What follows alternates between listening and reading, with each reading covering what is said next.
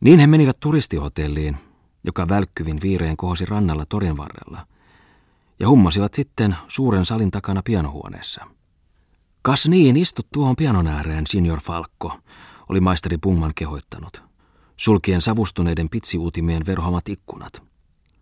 Soita, soita niin tuusan jeevelisti. Lähti soitellen talosta, patakoitellen palolta. Kullervoa.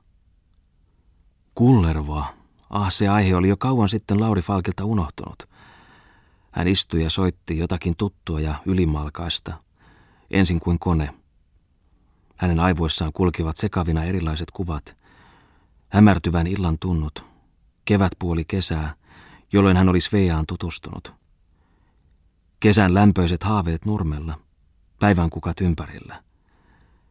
Ja kaiken kesäisen vastakohtana kuumotti hänen oma tuleva kohtalonsa.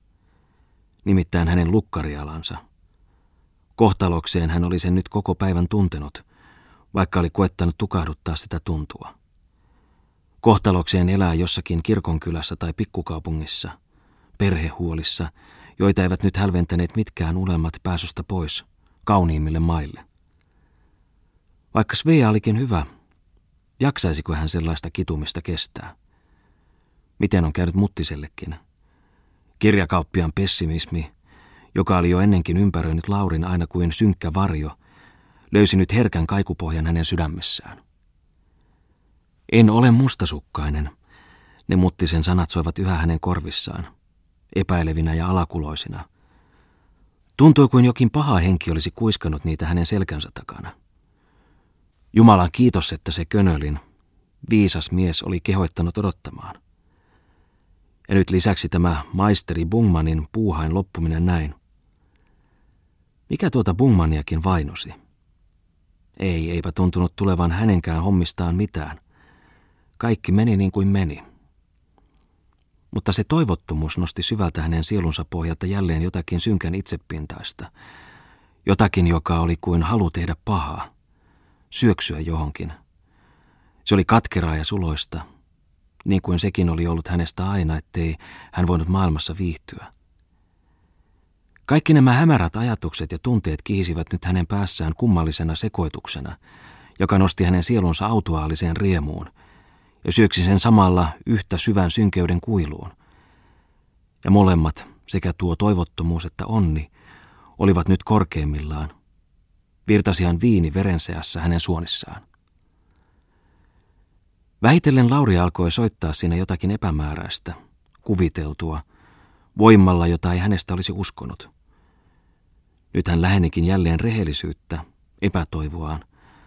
Hän soitti jotakin, josta kuitenkaan ei tullut mitään sävelmää.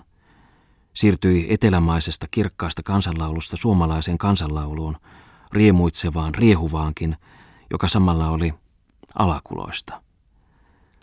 Toimittaja hääräsi maisteri Bungmanin kanssa hänen selkänsä takana. Silloin tällöin maisteri tuli ja täytti Falkin lasin, joka oli pianon kannella sinikellomaalikon vieressä ja sanoi, Kas niin, soita sinä vaan, hyvä tulee. Sakseliini on pian kypsä. Sittenpä maisteri Bungman luki touhiolle runoa. Hän sanoi, Tämän minä olen sepittänyt viime öinä, eräille vanhoille tädeille, jotka katsovat minun kadulla. Huulilla jotakin sellaista, Varmaan he ivasivat minua. Mutta kyllä minä näytän kaikille sellaiselle, jonka vertauskuviksi minä heidät olen tässä tehnyt. Tai en heitä, vaan eräät samanlaiset poikuuteni ajan neidit. Älä pelkää, Touhio, en minä näitä sinun lehteesi tarjoa. Kameelit. Kah kameeli, missä näinkään ennen teitin. Kun katseen tarkemman taas siihen heitin – niin muistin vanhat Afkammalin mamselit, heillä oli ennen tapana käydä kekkereillä. Mun tätini luona, vainajan minulle kalliin. Ol ylpeä nenä heillä juuri tuohon malliin. Noin nyrpyssä nuuskiva, niin kuin tämänkin, on haivenkuono sama ryhti päänkin. Mit ärsyttävästä nuuskimista lienee, niil ollut sieraimilla hitto tiennee.